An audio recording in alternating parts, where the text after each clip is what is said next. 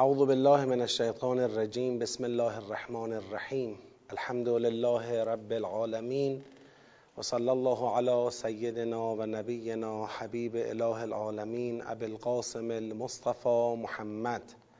اللهم صل علی محمد و آل محمد و عجل فرجهم و علی آله الطیبین الطاهرین و لعنت الله علی اعدائهم اجمعین من الان الی قیام یوم الدین. عرض سلام و ادب و احترام محضر شما متدبران عزیز و ارجمند، قرآن آموزان گرامی. خدا رو شکر میکنیم که توفیق عطا فرمود در پانزدهمین روز از ماه مبارک رمضان در محضر با سعادت قرآن کریم هستیم و در سوره مبارکه فستاد، یعنی همون سوره بقره، تدبر میکنیم. تبریک عرض میکنم میلاد با سعادت حضرت امام حسن مجتبی علیه السلام رو به محضر همه شما خوبان و روزداران و مؤمنان گرامی. انشاءالله که خدای بزرگ همه ما را مشمول دعای خیر امام حسن مجتبی علیه السلام قرار بده و دعای اون بزرگوار رو در حق ما مستجاب کنه، توفیق معرفت بیشتر از زندگی ایشون، سیره و سنت ایشون رو به ما عطا بکنه و توفیق پیروی از اون بزرگوار رو به ما بده انشاءالله. به همین مناسبت، یعنی سال روز میلاد با سعادت امام حسن مجتبی علیه السلام، ما در پایان همین جلسه به خواست خدا یک صحبتی خواهیم داشت با شما در حد پانزده دقیقه الی بیست دقیقه در پایان همین جلسه درباره قرارگاه حمایت از نهضت تدبرآموزی. انشاءالله در این باره صحبت‌های مهمی با هم داریم. خواهش میکنم که ما را همراهی بکنید تا پایان برنامه با ما باشید تا درباره قرارگاه حمایت از نهضت تدبرآموزی اطلاعات لازم رو به دست بیارید انشاءالله. از امروز دوستان تدبیری اندیشیدند که بتونیم به سوالات شما در پایان هر جلسه پاسخ بدیم. میتونید با مراجعه به کانال هیئت قرآن و ولایت گروه هایی رو که پاسخگو هستند سوالات شما رو دریافت میکنند. شما میتونید داخل گروه مربوطه بشید، سوالات خودتون رو ثبت بکنید. دوستان ما سوالات رو جمع‌بندی و دسته‌بندی میکنن و برای بنده میفرستن. منم در همون گروهی که دوستان عضوم کردن حضور دارم و سوالات شما رو دریافت میکنم. انشاءالله در پایان هر جلسه پاسخ به سوال هم خواهیم داشت. آدرس گروهی که باید سوالاتتون رو در اونجا تایپ بکنید زیرنویس شده. همین الان میتونید از این آدرس هم استفاده بکنید و اگر سوالی براتون پیش اومد برای ما ارسال بکنید تا به اندازه فرصتمون در خدمت شما باشیم. فقط خواهشاً سوال سخت خیلی نپرسید. خب، عرضم به خدمت شما که انشاءالله ما امروز ساعت شیش و ربع به مدت پنج دقیقه پاسخگو خواهیم بود. حالا روزهای بعدی زمان رو بیشتر میکنیم چون امروز رونمایی هم داریم، یه مقدار فرصتمون کمتره. بحث ما رسیده به آیات مربوط به روزه. آیه صد و هشتاد و سه و صد و هشتاد و چهار رو ما در جلسه قبلی با همدیگه خوندیم و به معنای اون توجه کردیم. بگذارید یه اشاره ای بکنم، خیلی ذهنمون فاصله نگیره از اون سیری که داشتیم دنبال میکردیم در سوره. اگر یادتون باشه آخرین بحثایی که قبل از ورود به بحث قصاص و الان روزه ما باش در ارتباط بودیم، درگیر بودیم، بحث‌های مربوط به قبله بود و ذیل بحث قبله از دو تا کتمان صحبت کرد. یک کتمان مربوط به صفا و مروه بود که در حقیقت کتمانی میشد مربوط به یکی از مباحث قبله و به همین مناسبت کتمان دیگری رو هم خدا مطرح فرمود که مربوط به احکام معکولات بود و خدا خواست به ما بگه که کتمان فقط یه مدل نیست، کتمان نوع دیگری هم داره. گاهی کتمان با گوش سپردن به سخن انداد، گاهی کتمان با گوش سپردن به فرهنگ آبائه. حالا چه کتمان از جنس اعتماد به انداد باشه، یعنی همون کفار اهل کتاب، البته از نظر مصداقی همون کفار اهل کتابه، چه کتمان از جنس اعتماد به فرهنگ آبایی باشه، هر دو باطله و هر دو غیر قابل قبوله. بعد از اون وارد بحث‌های مربوط به قصاص شد با یه آیه لیس البر، اونا رو جمع‌بندی کرد و در آیه صد و هفتاد و هشت وارد بحث قصاص شد. بحث قصاص ماهیتاً حالت بازدارنده و تأمین کننده امنیت داره. قصاص برای این است، حکم قصاص برای این است که جان انسانها حفظ بشه و افراد به سادگی به خودشون اجازه تعرض به جان آدمها را ندند. خب یکی از مهمترین فلسفه های حاکمیت حراست از جان و حراست از ارز و حراست از مال مردمه. خب ببینید الان که یک امت نوپای اسلامی شکل گرفته، یک حکومت نوپای اسلامی شکل گرفته، از نظر فضای تاریخیش دارم عرض میکنم، الان اولویت مهمی که بعد از پایریزی امت مورد توجه حفظ جانه، حفظ جان مردم. حکم قصاص حکمی است دفاعی تدافعی برای حراست و حفاظت از جان مردم که حاکمیت میتونه نقش مهم خودش رو در این باره انجام بده. خب حکمش بیان شد. قصاص یه حالت چی داره؟ سلبی تدافعی داره. بلافاصله بعد از اون خدا اشاره میکنه به مسئله روزه. حالا نگید وصیت، وصیت از تبعات بحث قصاص بود، من دیروزم در روز قبلی هم اشاره کردم، وصیت بحث استطرادی مربوط به چی بود؟ قصاص بود. بعد از بحث قصاص بحث روزه‌داری الان مطرحه.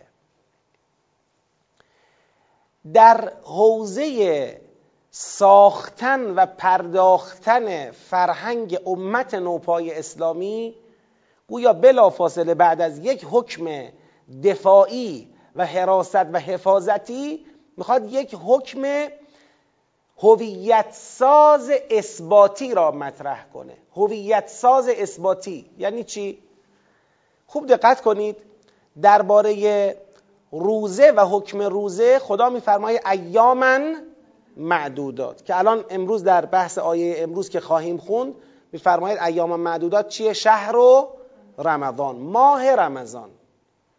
ماه رمضان را به عنوان ماه روزه‌داری، ماه دعا و ماه عبادت داره طراحی میکنه. خب ببینید چقدر در شکل دادن به فرهنگ دینی در یک امت اسلامی این مهم و مؤثره.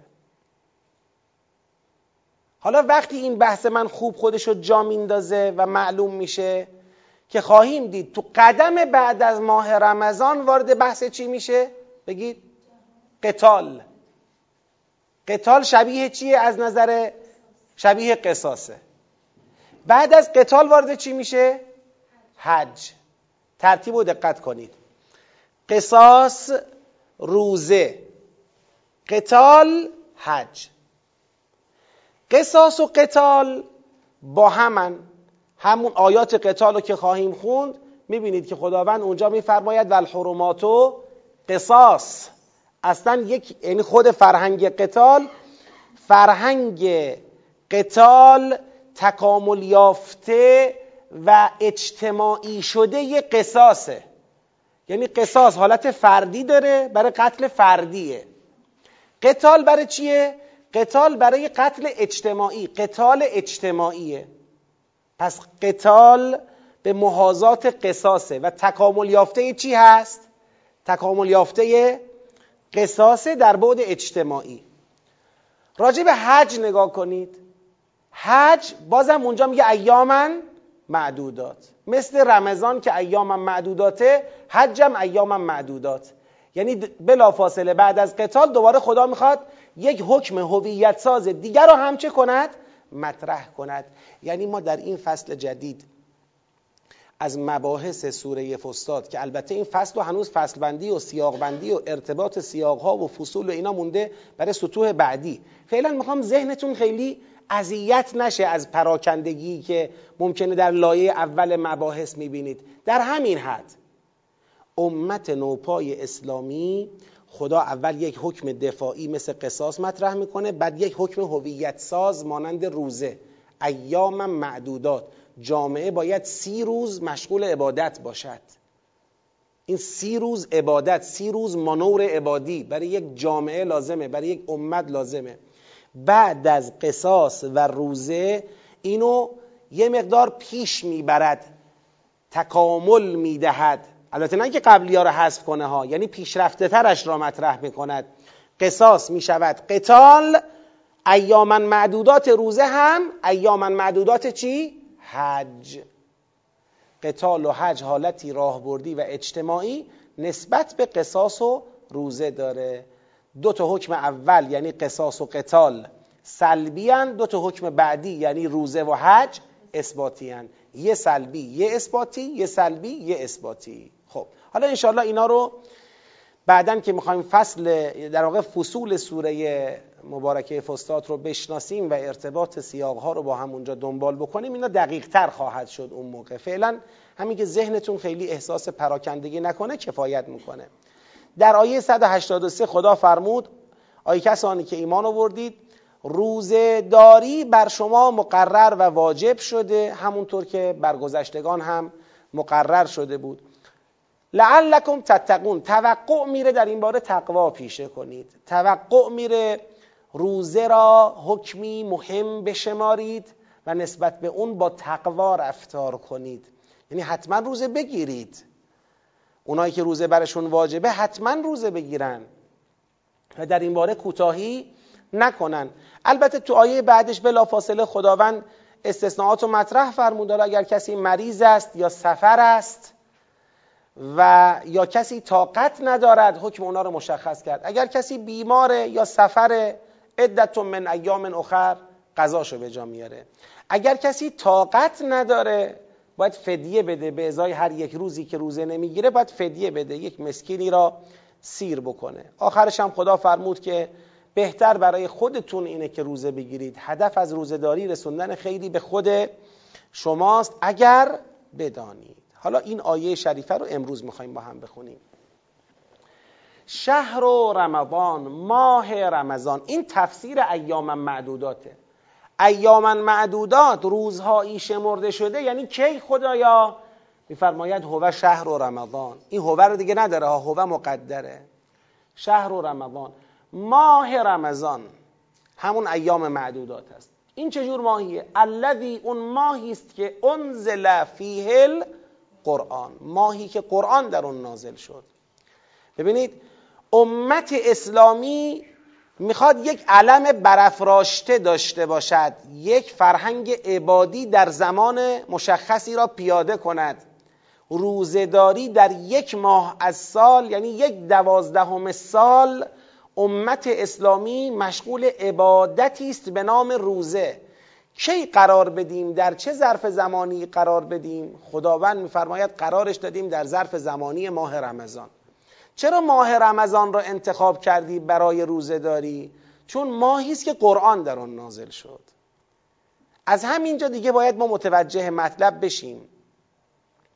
یعنی خدا میخواد در ماه نزول قرآن با یک مراسم عبادی جدی همه ما را آماده نگه بدارد، روحیه های ما، افکار ما آماده باشد. آماده چی باشد؟ آماده ارتباط گرفتن بیشتر با قرآن.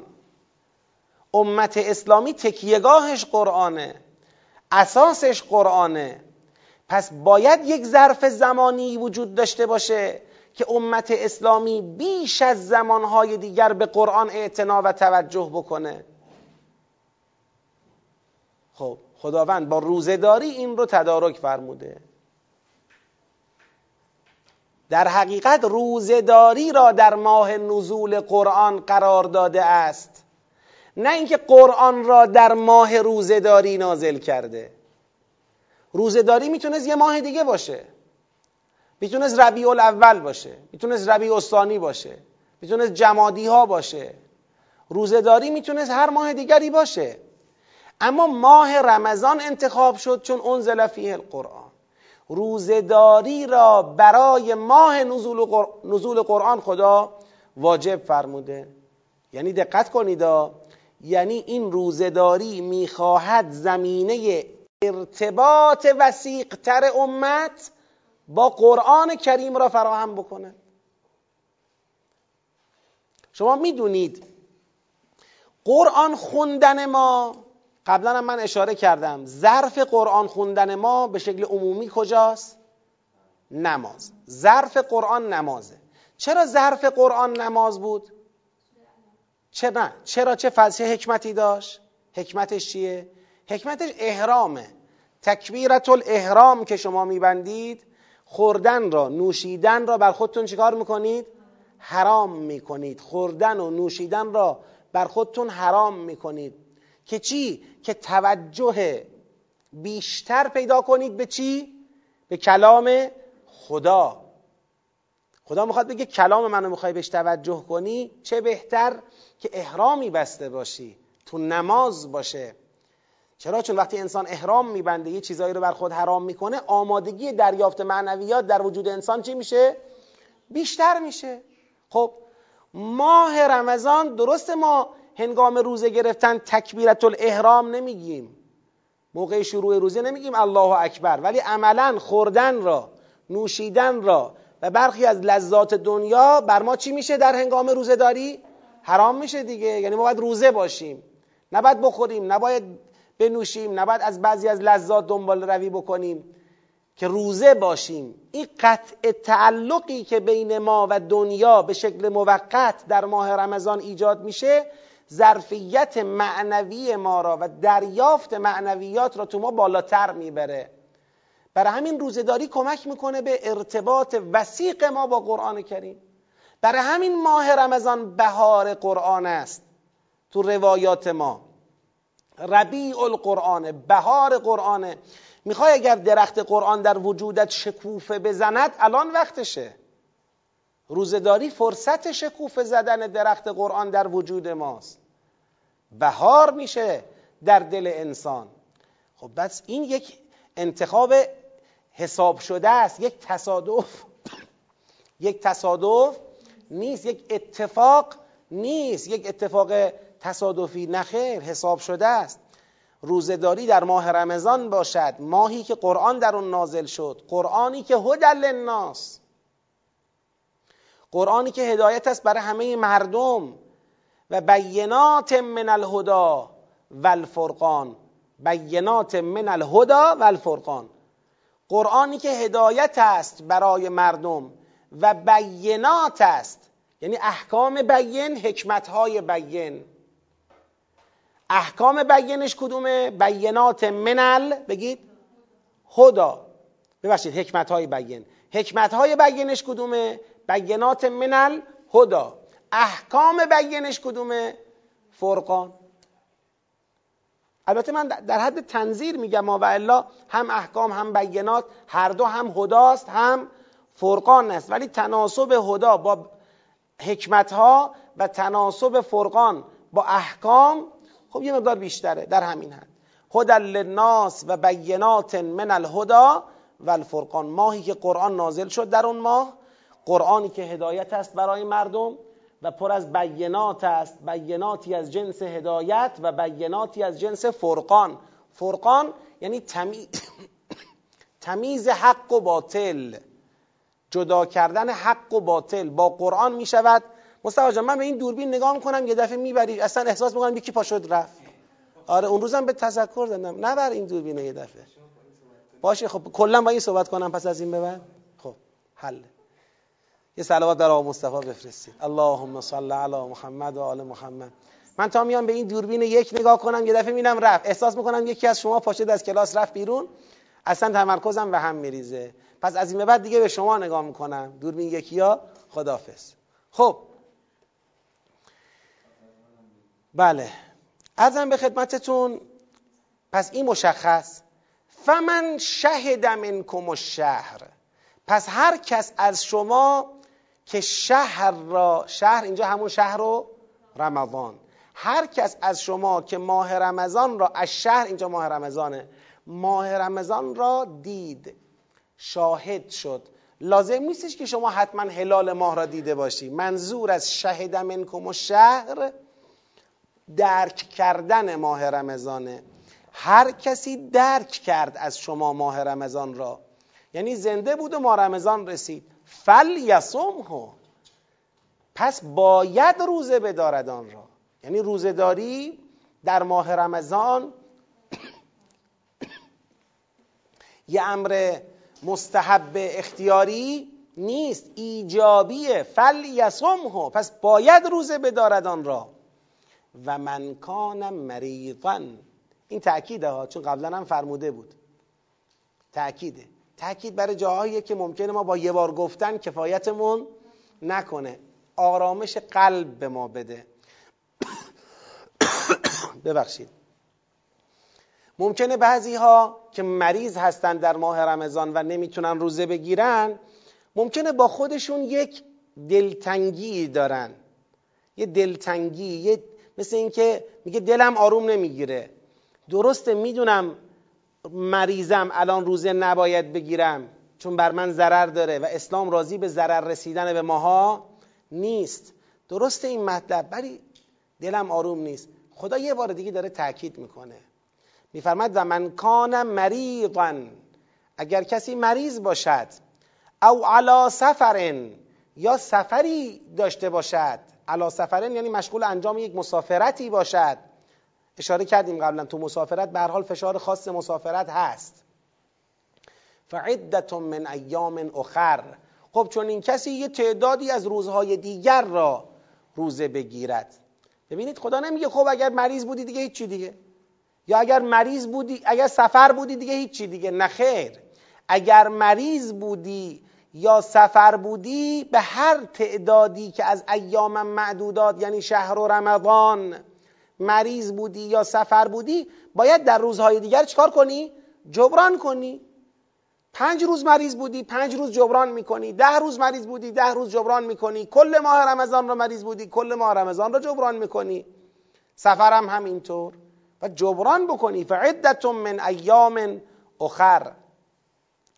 چطور شد خدا اجازه داد از ایام معدودات عدول کنیم به عدت من ایام اخر در صورت مریضی و در صورت سفر؟ چون یرید الله بکم الیسر، خدا برای شما یسر اراده می کند، ولا یرید بکم العسر، و برای شما عسر و سختی اراده نمی کند. خب یعنی خدا میگه اگر من اجازه دادم که مریض ها از ایام شهر رمضان روزه نگیرند به اندازه مریضیشون، مسافرها روزه نگیرند و عده‌ای از ایام دیگر را به جای اون روزه بگیرند، یعنی قضا به جا بیارن، این به خاطر اینه که من اراده یسر میکنم به شما و نه عسر. و الا اگر خدا میخواست بر ما آسان نگیره، میگفت مریضم بودی بگیر، سفرم بودی بگیر، نه، او بر ما آسان میگیره. یه تشکر از خدا بکنیم. خدای به خاطر همه الطافت و به خاطر اینکه در احکام بر ما آسون میگیری، از تو تشکر میکنیم. بذارید یک چیزی اینجا رو من اشاره بکنم، بد نیست، چون من اشاره کردم قبلا، این بحث یه مقدار حالت تبلیغی هم داره، به بعضی از گریزها باید داشته باشیم. بعضی ها میگن اسلام دین تساهله، سهل میگیره، تسامحه، آسون میگیره، سختگیری تو اسلام نیست، یا اشاره میکنن به این آیات یرید الله بکم الیسر ولا یرید بکم العسر. بعد ازش یه نتیجه غلط میگیرن. اون نتیجه غلط اینه که میگن بابا خدا درسته گفته مثلا نماز بخون، یا درسته گفته روزه بگیر، ولی خدا که سختگیر بگید نیست. حالا یه وقت نخوندیم نخوندی، یه وقت روزه نگرفتیم نگرفتی. درسته خدا گفته حجاب، حالا یه کم هم، حالا اگر از اون حدی که خدا گفته کمتر حجاب نگه داشتیم طوری نیست. سهل و آسان بودن دین را در اینجا نمود بهش میدن. نمودش میشه اینکه از اون چه که خدا فرموده هم باز بیشتر به خودشون چی میدن؟ بگید تخفیف میدن. خدا گفته همیشه نماز، این به خودش تخفیف میده. خدا گفته حجاب، این به خودش تخفیف میده. خدا گفته روزه، این به خودش تخفیف میده. نه آقا، آسان بودن دین و سهل بودن دین در تخفیفاتی است که کی به ما داده؟ خود خدا به ما داده. منظور از آسان بودن دین این نیست که شما خودت به خودت تخفیف بدی.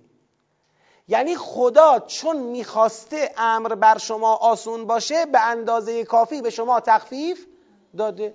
تو حجاب تخفیفا رو داده، گفته اگر یک کسی سنی ازش گذشت دیگه امید ازدواج نداشت، خب اگر او مثلا چادر نداشتم مانع نداره، باز بهتره عفت پیشه کنه. فرموده اگر کسی مریض بود، لنگ بود، نمیدونم گرفتاری های جسمی اینطوری داشت، کور بود، حالا یه مقدار مسئله بر او تخفیف داره. تو مسئله روزه گفته اگر مریض بود، سفر بود، یه تعداد دیگه روزهای دیگری روزه بگیره. اینا تخفیفات خداست. یرید الله بکم الیسر یعنی همین عدت من ایام اخر بیماران، ولا یرید بکم العسر یعنی همین عدت من ایام اخر مسافران و بیماران. نه یعنی اینکه من سالم، ماشاءالله چهار ستون بدن سالم، تنبلی میکنم برای اینکه یه وقت خدایی نکرده فشار گرسنگی، یه وقت خدایی نکرده تشنگی به من عارض نشه، یک ذره به خاطر خدا به زحمت نیفتم، کلا روزه نگیرم. خب چقدر بی توفیقیه، بزرگیه. بعدم از من سوال میکنن چرا روزه نمیگیری، میگم خدا کریمه. خدا کریمه، خدا حکم داده، خدا مهربونه، بله، ولی حکم معین کرده. تو به حکم خدا چرا بی‌اعتنایی میکنی؟ جامعه اسلامی، مسلمان ها، مؤمنین، باید بناشون بر این باشه که تمام تلاش خود را در اجرای احکام الهی به کار ببندن. بیش از اون چه خدا تخفیف داده به خودشون تخفیف ندن، به اندازه که خدا تخفیف داده. خب ولتکملوا العده، این به کجا متعلقه؟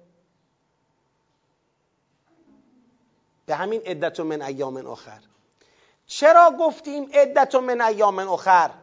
نگفتیم اصلا نمیخواد روزه بگیری، نگفتیم اصلا نمیخواد ولش کن، تو سفر بودی ولش کن، مریض بودی ولش کن. چرا؟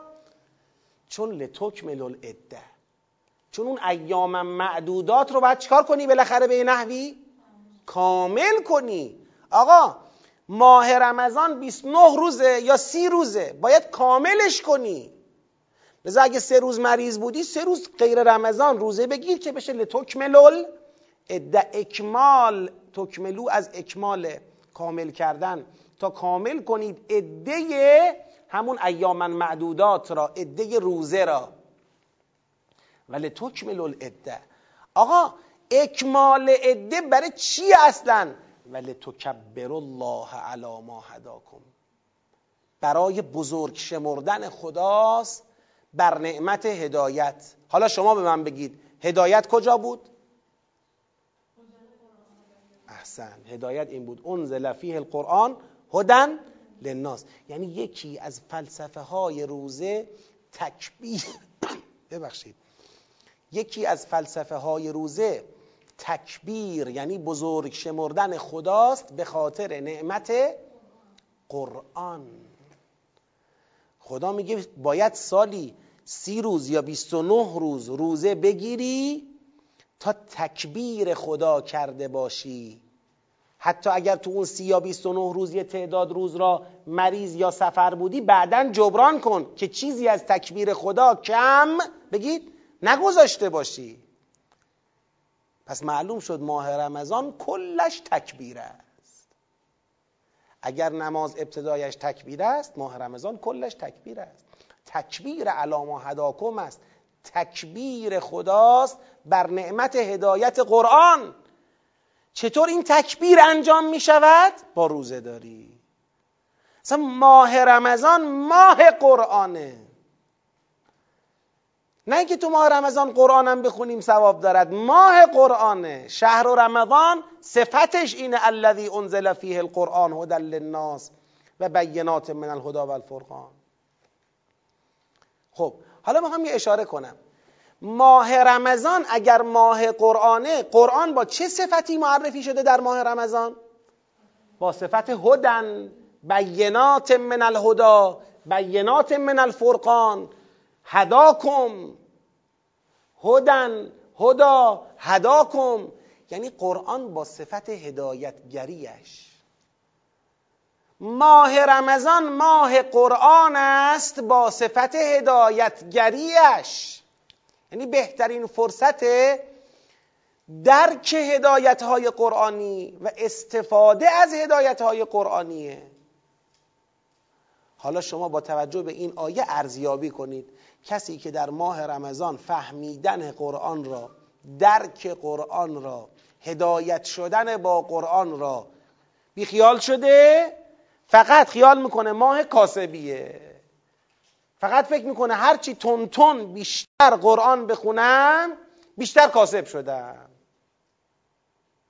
چون شنیده اگر یک آیه در این ماه کسی بخواند ثواب یک ختم قرآن به او میدهند، دیگه همینجور تون تون میخونه. خب باشه بخون، اما ماه قرآن است با صفت هدایت. خب چطور میشه شما چیزی نفهمی و هدایت بشی؟ هدایت فرع فهمیدنه، فرع درک کردنه، فرع تدبر کردنه. آقا من از خودم که حرف نمیزنم، این قرآن رو بدید به من، این قرآن جیبی رو.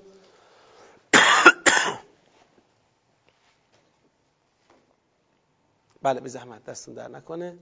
ببینید این حرف امام صادق علیه السلامه. من میخونم، اول قرآن خوندنامون باید این دعا رو بخونیم دیگه.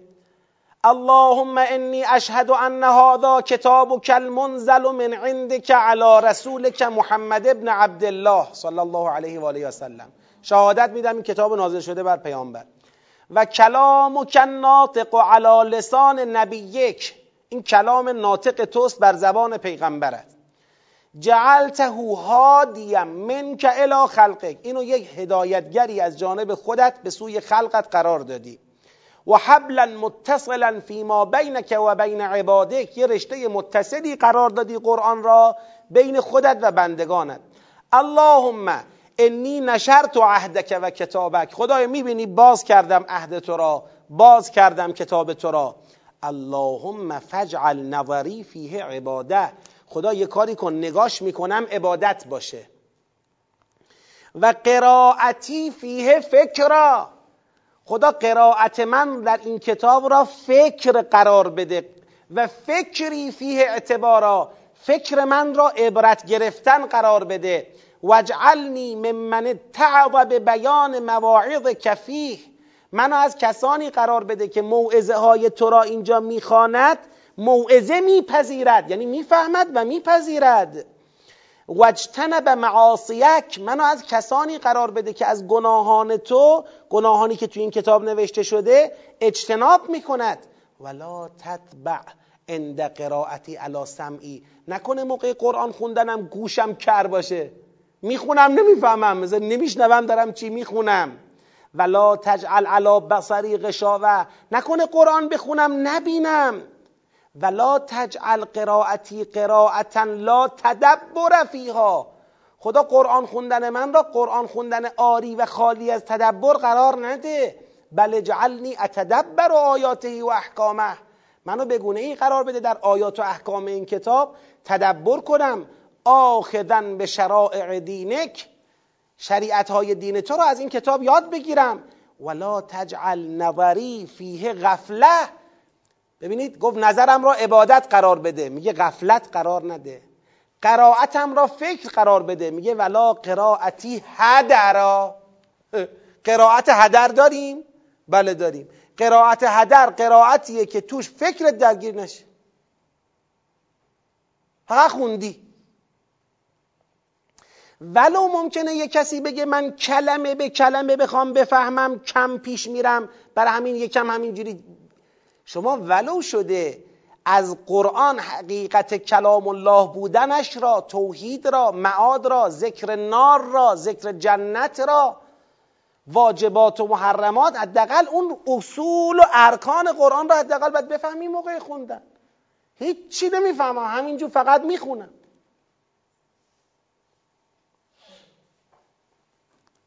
حالا اینجا ما معمولاً علما تفسیره ای میزنند، اینجا میگن که حالا اگر کسی همینجوری قرآن را بخوند هم دست خالی ردش نمی کنند، بالاخره یه چیزی تو کاسه آدم میذارن. اومده وقتشو پای کلام خدا گذاشته، به یه امیدی، به یه رجایی، به رجاء ثواب، به رجاء مثلا. ولی اینم مشروط به اینه که یه اهتداء ولو اجمالی، یه هدایت ولو در بسته سر بسته برای آدم چی بشه؟ بگید حاصل بشه. ولا قراءتی هدرا انک انت الرؤوف الرحیم. عرضم اینه ماه رمضان ماه زیاد قرآن خوندنه، بله، ولی تا جایی که مقدورمونه با تدبر. آقا تدبر در حد فهم و درک کل سوره برای من سنگین، اصلا بلد نیستم. خب در حد جمله، در حد یک آیه، آیه رو باید بفهمیم اقلا چی شد، چی گفت.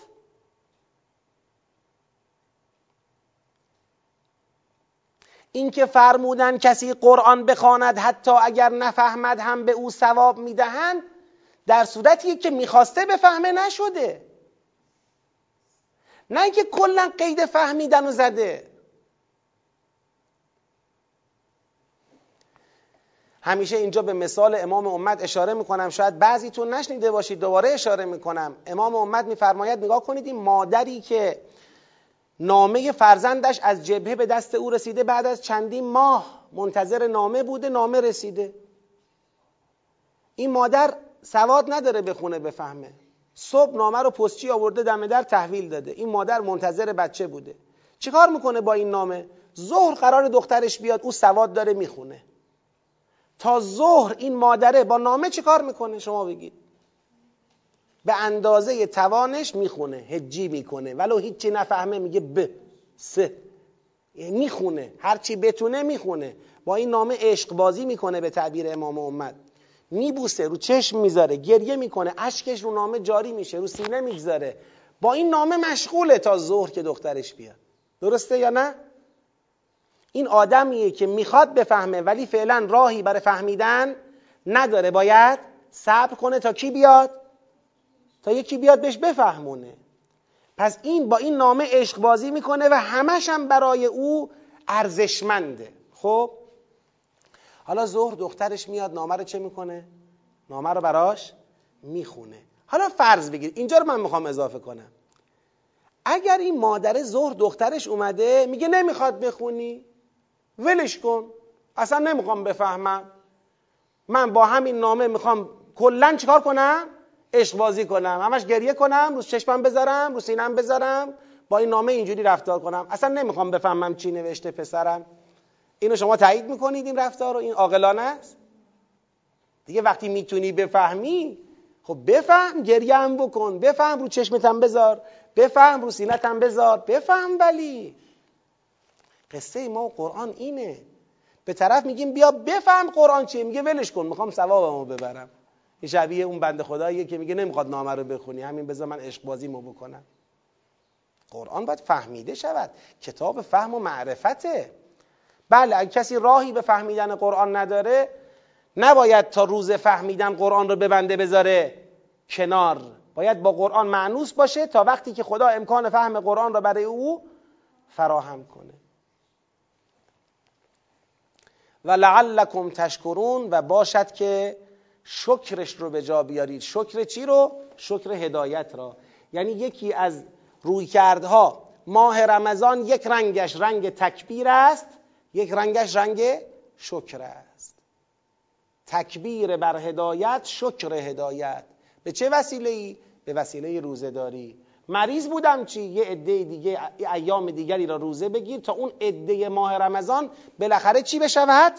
کامل بشود، کم نگذاشته باشی.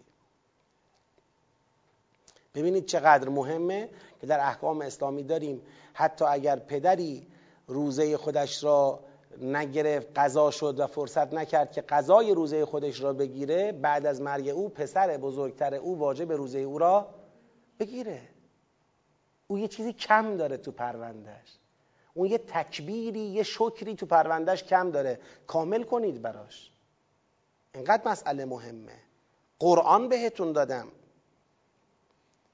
قرآن نازل کردم بر شما، چجوری میخواید به استقبال قرآن بیاید؟ چجوری میخواید تکبیر مرا به جا بیارید؟ چجوری میخواید شکر به جا بیارید؟ روزه داری. خب حالا میگه و اذا سألك عبادی عنی، وقتی بندگان من از تو سوال کردن درباره من. ماه رمضان گفتیم ماه دعاست دیگه، ماه قرب الالله. بنده های من از توی پیغمبر درباره من سوال کردن، فانی قریب، همانا من نزدیکم. خدا همیشه به ما نزدیکه، ولی چرا این آیه اومد در سیاق آیات ماه رمضان؟ در سیاق آیات رمضان و قرآن؟ چون اگر کسی رمضان را از اون جهت که ماه قرآن است درک کند، اگر کسی، تکرار میکنم جمله را، اگر کسی رمضان را از اون جهت که ماه نزول قرآن است، قرآن هدایتگر، درک کند، یعنی کسی بتونه پیوند خودش را با ماه رب در ماه رمضان با قرآن چه کند؟ با قرآن هدایتگر تثبیت و تحکیم بکند. اگر کسی بتونه این کار را انجام بده، این بیش از غیر ماه رمضان دعایش مستجابه، بیش از غیر ماه رمضان درک حضور خدا خواهد کرد، بیش از غیر ماه رمضان خواهد تونست با خدا مناجات بکنه. یعنی خود قرآن هم برای ارتباط ما با خداست. و اذا سألك عبادی عنی فانی قریب اجیب دعوة الداع اذا دعان، من دعای دعا کننده را اون وقتی که مرا میخواند اجابت میکنم. فلیستجیبوا لی، پس باید از من جواب بطلبند، یعنی باید با دعا کردنشون از من خدا جواب طلب کنند.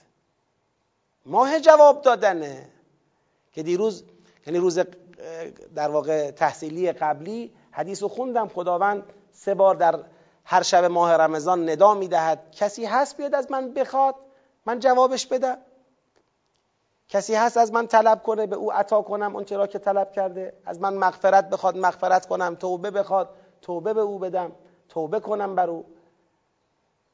فلیستجیبوا لی، بهترین فرصت برای جواب خواستن از خداست.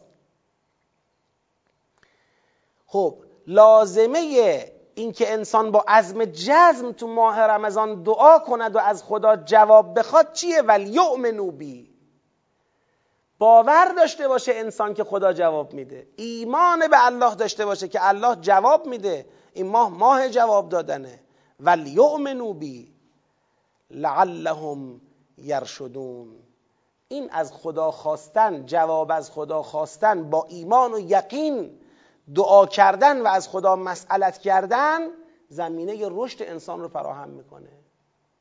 پس ببینید یک عبادت هویت ساز رشدآفرین را خدا برای امت اسلامی قرار داد. اگر خدا مراقب خط قرمزهای امت اسلامی است، جان مردم با قصاص حفظ بشود، مراقب موتور پیش برنده امت اسلامی هم هست که فرهنگ امت اسلامی رشد پیدا کند. لعلهم یرشدون، یکی برای حراسته، یکی برای رشده، رشد پیدا کند، تعالی پیدا کند، تکامل پیدا کند. این با چی میسره؟ این با روزه‌داری میسره. روزه‌داری فرصت ارتباط با قرآن رو فراهم میکنه، ارتباط با قرآن در ماه رمضان زمینه ارتباط با خدا را تقویت میکنه. انسان میتونه از خدا بخواد و از خدا طلب جواب بکنه و بهترین فرصت ها در ماه رمضان پیش روی همه ما هست. حالا دیگه آیه بعدی چون وارد احکام ریستری از ماه رمضان میشه، اما امروز مراسم هم داریم برای، همونطور که عرض کردم، راجع به قرارگاه حمایت از نهضت تدبرآموزی میخوام با شما صحبت بکنم. برای همین دیگه اینجا بحث رو تمام میکنیم. یک صلوات بفرستید.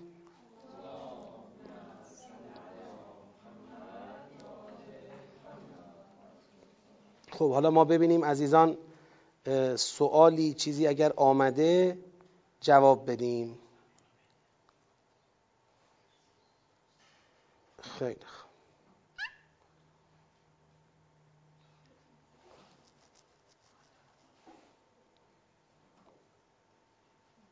خب حالا اینطور که من تو گروه هستم فعلا هیچ سوالی مشاهده نکردم، سوالی نیومده. بفرمایید.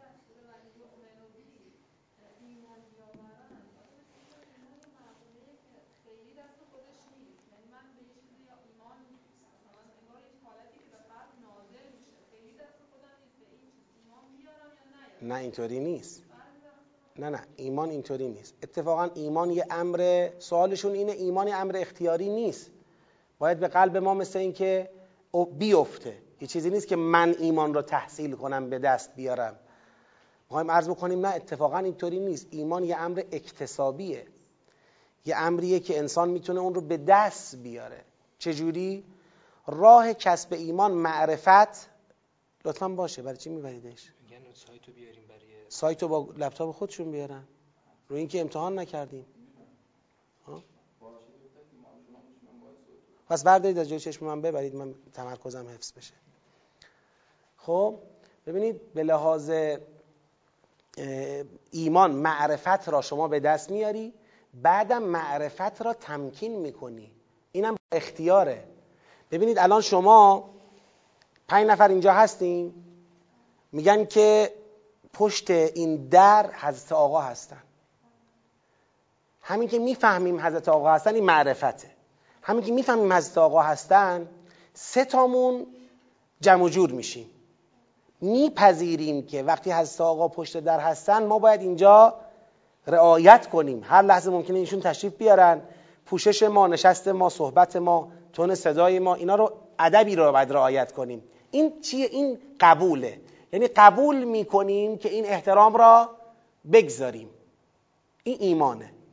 دو تا اونم میگن آقا هست که هست، این نمیخواهد که قبول کند. ایمان یه امر اختیاریه، یه امر اکتسابی و تحصیلیه. حالا اینجا چیه ایمان؟ اینجا میفهمد فلیستجیبوا لی ولیؤمنوا بی. این یؤمنوا بی درباره استجابته. میگه از من جواب بخواهند با دعا کردن، با دعا کردن از من جواب بخواهند و باید ایمان داشته باشند که من میشنوم و من جواب میدم. کسی اگر باور نداشته باشه که وقتی داره خدا رو صدا میزنه و با او صحبت میکنه او میشنوه و جواب میده، این عزمش رو در خواستن جزم بگید نمیکنه.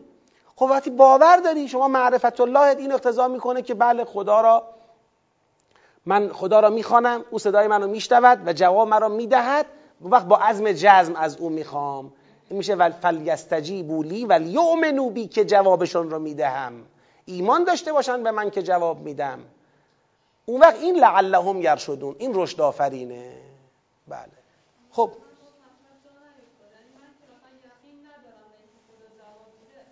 پس شما باید تو معرفتتون کار کنید. اصلا ایمان بعد از معرفته.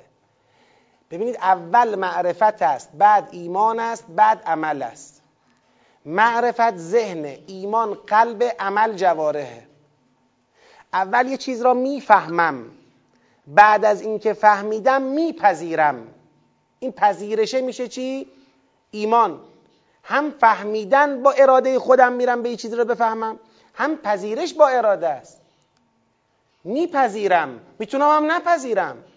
مثل اینکه گفتم هممون میفهمیم آقا پشت در است، یه ده میپذیریم یه ده نمیپذیریم. اونی که میپذیرد عملش هم درست میشه. یعنی سه مرحله است: فهم و پذیرش و عمل. جا افتاد؟ هر ستام اختیاریه. اصلا اگر ایمان اختیاری نباشد، این همه تو قرآن به خاطر ایمان وعده جنت چیه؟ یعنی به یه کاری که من در اختیار خودم نیست خدا جنت به من میده؟ معلومه که در اختیار ما هست. لذا قرآن کریم این تعبیر رو داره. در قرآن اگر جستجو کنید میفهمید یه عده‌ای و جحدوا بها و استیقنتها انفسهم، یعنی یقین داره، فهمیده مطلب رو در حد یقین، ولی با اون برخورد میکنه، نمیپذیره، انکارش میکنه، مقاومت میکنه، این میشه کفر، میپوشونه، این میشه کفر. یعنی عالمن عامدن سرپوش میذاره بر چیزی که میدانه، این میشه کفر. ایمان اینی که سرپوش نگذاری، قبولش کنی، تمکینش کنی. خب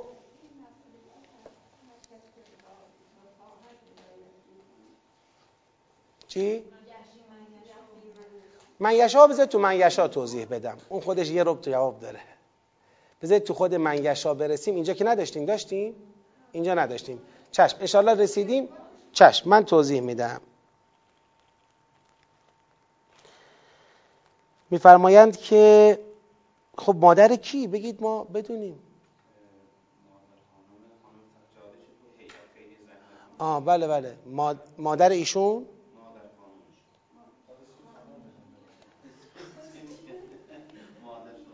مادر شوهرش. خب حالا انشالله اینو میذاریم برای فردا که روزه داریم. نه انشالله فردا که روزه داریم یادآوری اینو همینجا میذارم بمونه، فردا که روزه داریم رسما یاد کنیم و فاتحه بخونیم، چون امروز روز میلاد ما دیگه امروز روزه نمیخونیم، یک سلام فقط میدیم به صاحت پرفیض ابوعبدالله علیه السلام و امام حسن مجتبی علیه السلام. باشد که از ما قبول کنن انشاءالله. السلام علیک یا ابا عبدالله و علی الارواح التي حلت بفنائک، علیک منی سلام الله ابدا ما بقیت و بقی اللیل و النهار ولا جعله الله آخر العهد منی لزیارتکم.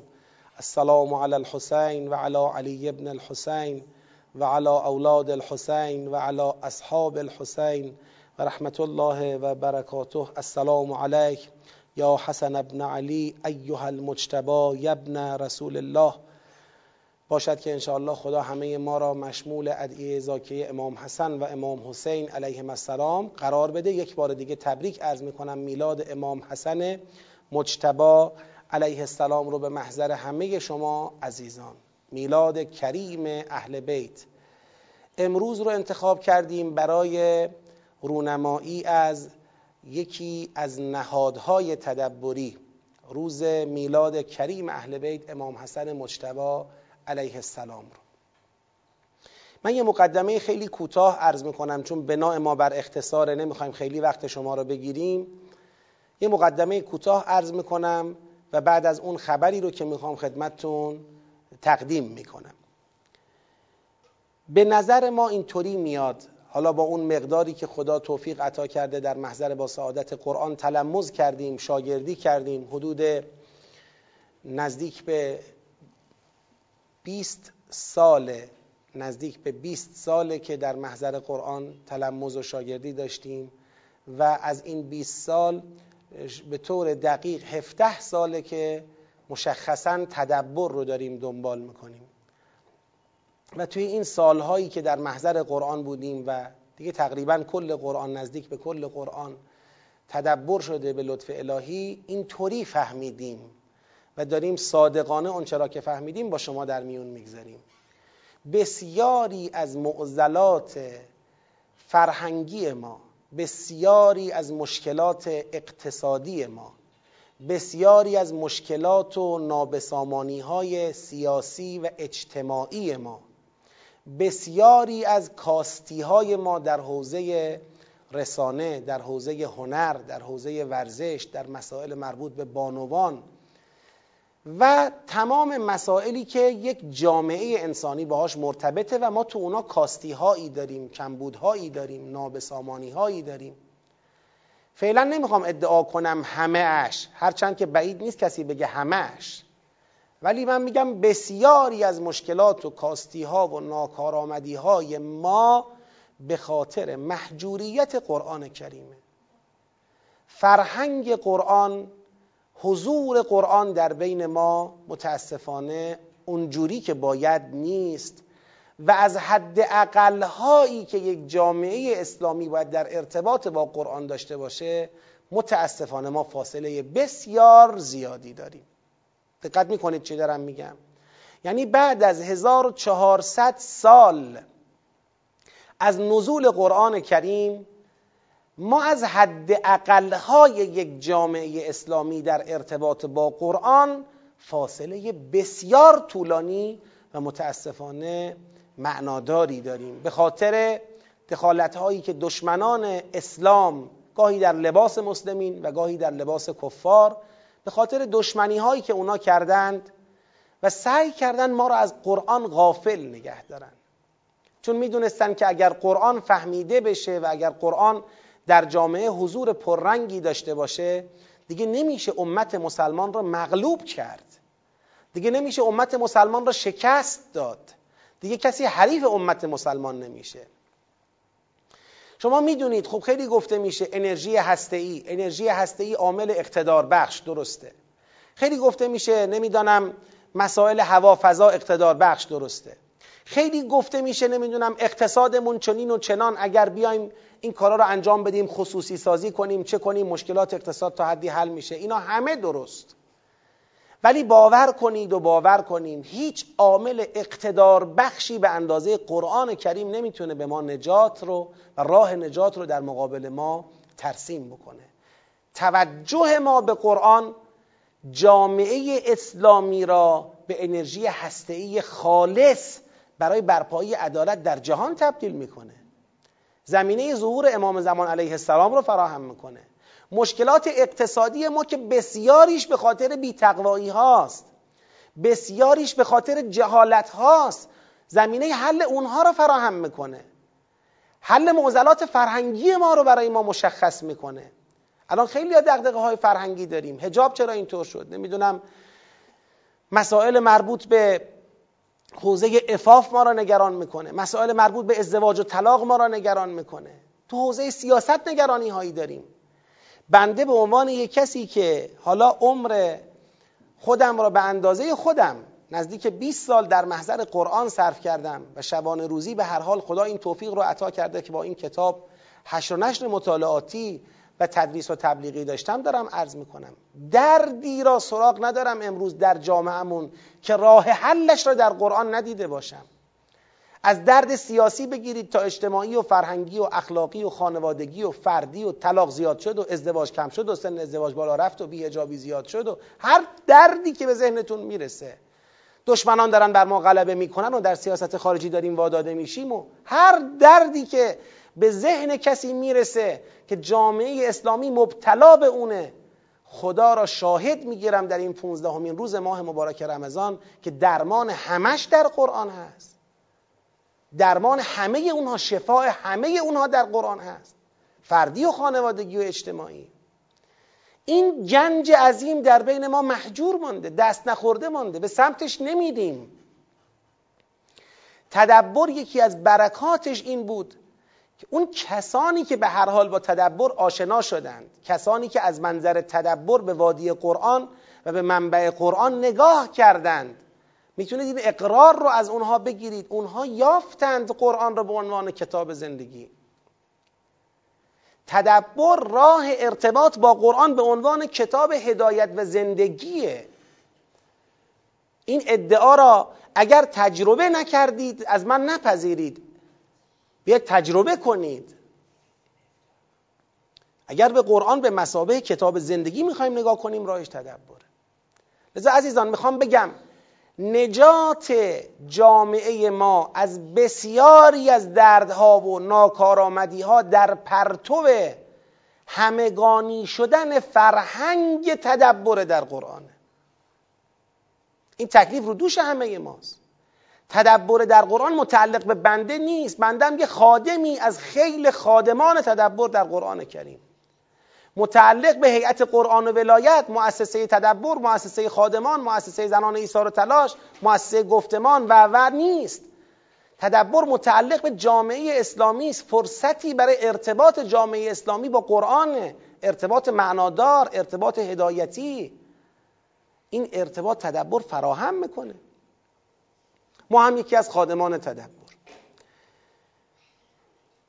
گفتیم مهمترین، اگر بخوایم در انواع انفاقهایی که تو قرآن مطرح شده رتبه بندی کنیم، مهمترین و بالاترین انفاق، انفاق مال در بلند کردن پرچم دینه. انفاق مال و جان در لبیک گفتن به دعوت قرآن و رسوله. سوره حدید شاهدشه. کسانی که در سوره حدید تدبر کردن میدونن این سوره سراسر بحث انفاقه، ولی کلمه ای در بحث انفاق این سوره از یتیم و مسکین و فقیر و اینا حرف نزده، از عدالت حرف زده، از قرآن حرف زده، از توسعه فرهنگ دین حرف زده، از جهاد حرف زده، از لبیک به رسول خدا حرف زده. انفاق مال و جان برای بلند کردن علم دین، انفاق مال و جان برای توسعه فرهنگ قرآن. این انفاقی است که اگر تو جامعه ما جا افتاد، راه افتاد، بهش توجه شد، یقین بدونید این جامعه هر روز درش فقیر تولید نمیشه، هر روز درش مسکین تولید نمیشه، هر روز درش گرفتار تولید نمیشه. این سیستمی که امروز میبینید ما گرفتارش شدیم، باید هر روز دایره فقرا بیشتر بشه و نیازمندان بیشتری در صف کمک گرفتن از دست دیگران باشن. این به خاطر اقتصاد بیمار و فرهنگ بیمار ماست. اگر اقتصاد و فرهنگ ما با قرآن اصلاح شد، اون وقتی که به حد اقل خودش میرسه این نیازمندی های اینطوری، به حد اقل خودش میرسه. یعنی حتی ریشه‌کن کردن فقر، ریشه‌کن کردن مشکلات اقتصادی مردم گرفتار هم باز در پرتو توسعه فرهنگ قرآنه. کسی قرآنی شد استثمار نمیکنه، کسی قرآنی شد مستکبرانه رفتار نمیکنه، کسی قرآنی شد ربا نمیخوره، کسی قرآنی شد رشوه نمیده، کسی قرآنی شد پارتی بازی نمیکنه، کسی قرآنی شد حق و ناحق نمیکنه. حالا خواهیم رسید در همین سوره مبارکه فستاد میرسیم به این که بعد از آیات مربوط به روزه‌داری بلافاصله خدا میفرماید ولا تأکلوا اموالکم بینکم بالباطل و تدعوا بها الی الحکام لتأکلوا فریقا من اموال الناس بینکم بالاثم. حالا شاید بعضی کلمات رو اشتباه گفتم. خب دیگه زیاد مقدمه رو طولانی نکنم. جریان تدبر به لطف الهی بعد از قریب به دو دهه فعالیت منسجم برای تدوین کتب و تربیت مربیان و توسعه فرهنگ تدبر در سطح جامعه اسلامی دستاوردهای خوب و قابل اعتنایی داره. الحمدلله بیش از بیست جلد کتاب مدون نوشته شده، منتشر شده و یا در شرف انتشار. به لطف الهی بیش از چهار هزار مربی در سطح کشور، به لطف خدا چندین مؤسسه پابکار، هیئت قرآن و ولایت، انتشارات تدبر و بسیاری از اجزای دیگری که دارن این پازل رو کامل میکنن تا برند با سرعت به سوی محجوریت زدایی از فرهنگ تدبر در قرآن کریم. خب اقدام مبارکی که از سال گذشته کلید خورد، تصمیم گرفتیم حرکت کنیم به سمت دو تا پدیده. این دو تا پدیده رو خوب دقت کنید. پدیده اول این که ما به عنوان خادمان قرآن بر خودمون فرض بدانیم خدمات خودمون را به شما قرآن طلبان و قرآن آموزان تا جای ممکن رایگان کنیم. یعنی به لطف الهی من امروز دارم به شما اعلام میکنم جریان تدبر عزم خودش را جزم کرده بر این که یکی یکی در عرصه های مختلف خدمات خودش را برای قرآن طلبان و قرآن آموزان رایگان کنه. صوت های تدبر رایگان بشه، فیلم های تدبر رایگان بشه، کلاس های تدبر رایگان بشه. الحمدلله گنجینه تدبر رایگان شده و بسیاری از خدمات دیگر به تدریج همه به همین جمع می پیوندند و رایگان میشن. تدابیری اندیشیده شده که انشاءالله به زودی شرکت در دوره های تدبر رایگان باشه، دیگه افراد نیاز نداشته باشن برای شرکت در دوره پول بدن. به چه منظور این کار رو انجام میدیم؟ به منظور توسعه حد اکثری. مردم فردا عذری نداشته باشن بگن ما میخواستیم تدبر یاد بگیریم امکان مالیشو نداشتیم، میخواستیم تدبر یاد بگیریم بودجمون کفاف نمیداد. نه، کلاس های تدبر انشاءالله از این به بعد رایگان قابل استفاده خواهد بود. همینطور صوت ها و فیلم ها و محصولات به غیر از کتاب که اونم باز منتظر کمک های بیشتر شماست. اما در نقطه مقابل پدیده دوم و مهم اینه زمانی خواهیم تونست این جریان را بدون اخذ در واقع پول و وجه از مردم در ازای خدمات، زمانی خواهیم تونست جلو ببریم و به حد اکثر پیشرفت خودش برسونیم که شما مردم هم زیر بار این فرهنگ رو بگیرید. به لطف الهی قرارگاهی تأسیس شد از سال گذشته و الان ما داریم رونمایی میکنیم، قرارگاه حمایت از نهضت تدبرآموزی. ما میخوایم نهضت تدبرآموزی داشته باشیم، یک قرارگاه حمایتی براش تأسیس شده و به لطف الهی این قرارگاه با مدیریتی که از سال گذشته تا به حال به شکل نرم و بدون رونمایی داشته الحمدلله مبالغ خوبی رو تا الان جمع‌آوری کرده. تا الان در همین یک سال بدون اعلام بیش از دویست و هشتاد میلیون تومان شما مردم کمک کردید به این قرارگاه و این قرارگاه الحمدلله در گام اول با سرمایه گذاری برای تسهیل در امر چاپ و نشر کتاب‌های تدبر کار خودش رو انجام داده و البته عواید مالی این سرمایه گذاری هم باز به خود نهضت مردمی تدبرآموزی تزریق میشه. خب این گزارش تا الانش. اما از این به بعد به شما عزیزان دارم با تأکید عرض میکنم، از شما خواهش میکنم و مطالبه میکنم هر کسی که در جریان تدبر حضور معناداری داره، یعنی یه شاگرده، یه مربیه، یه استاده، هر کسی که با تدبر آشنا شده و از تدبر خیر دیده، هر کسی که جنبندیش اینه که بله فرهنگ تدبر بسیار ضروریه و ترویجش لازمه، من به اینا دارم میگم اگر هنوز به این جنبندی نرسیدید من فعلا عرضی با شما ندارم، به کسانی این حرف را میزنم که به این جنبندی رسیده اند به هر دلیل که امروز باید فرهنگ تدبر را در جامعه توسعه داد.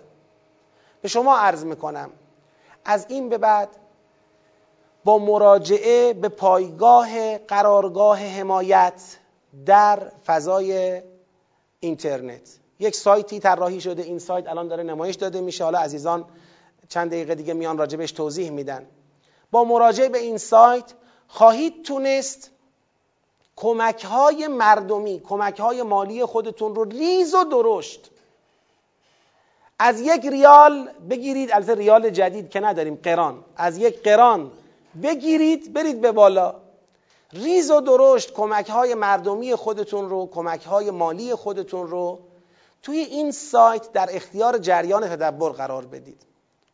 شما بخواید وجوهات بدید و از مراجع تقلید که شما از اونها تقلید میکنید، مراجع معظم، از اونها بخواید قبض دریافت کنید، بخواید نذورات بدید، بخواید وقف کنید، بخواید هدیه بدید، بخواید قرض الحسنه بدید، هر مدل کمکی که در توانتون باشه، بخواید یه مبلغی رو به شکل ثابت هر ماه به عهده بگیرید، بگید من ماهی میخوام صد هزار تومان کمک کنم، ماهی ده هزار تومان کمک کنم، ماهی پنج هزار تومان کمک کنم، ماهی یه میلیون تومان کمک کنم، هر کس به حسب وسعش. بخواید یه مبلغی رو به شکل ثابت به عهده بگیرید، این سایت همه رو پیش بینی کرده. در این سایت تدابیری اندیشیده شده که صفر تا صد واریزی شما گزارش داده میشه تو خود سایت به شکل خودکار، چقدر تا حالا پول داده شده تمام لیست میشه، در چه تاریخی داده شده لیست میشه، یعنی اسناد شفافیت روشنی توی این سایت وجود داره. چقدر هزینه شد، این پولی که جمع شد کجا هزینه شد، چطور هزینه شد، اینا هم اینجا دقیق لیست میشه. اسناد شفافیت رو میتونید ببینید. به محض اینکه در این سایت ورود کنید و کمکی بکنید انشاءالله در فرصت کم با شما تماس گرفته میشه، با شما صحبت میشه، از وصول پول به شما خبر داده میشه و برای شما پرونده تشکیل میشه و در جریان کارهای بعدی هم قرار میگیرید در صورتی که تمایل داشته باشید. و همینطور پروژه های خاص، میخوایم برای تدبر ساختمونی تهیه کنیم، میخوایم زمینی تهیه کنیم در فلان شهر، در فلان روستا، در فلان منطقه، این نیاز از تدبر را میخوایم برطرف کنیم. باز در این سایت امکان حمایت از پروژه های خاص هم دیده شده. لذا همه فعالان، همه مؤسسه داران، همه علاقمندان به تدبر، همه مربیان، همه شاگردان تدبر، همه را دعوت میکنم که انشاءالله بیاید یکی از اعضای فعال قرارگاه حمایت از نهضت مردمی تدبرآموزی باشید. بیاید داخل این سایت، تشکیل پرونده انشاءالله براتون داده بشه. ریز و درشت نگید پول من کمه، نگید من با پنج هزار تومان در ماه چه کار میتونم بکنم، خیلی کار میتونی بکنی. نگید با ده تومان در ماه چه میشه کرد، خیلی کار میشه کرد. انشاءالله بریم به سمتی که در ایران اسلامی قدم اول ما اینه. من دارم در پانزدهم ماه رمضان میلاد امام حسن مجتبی علیه السلام اعلام میکنم.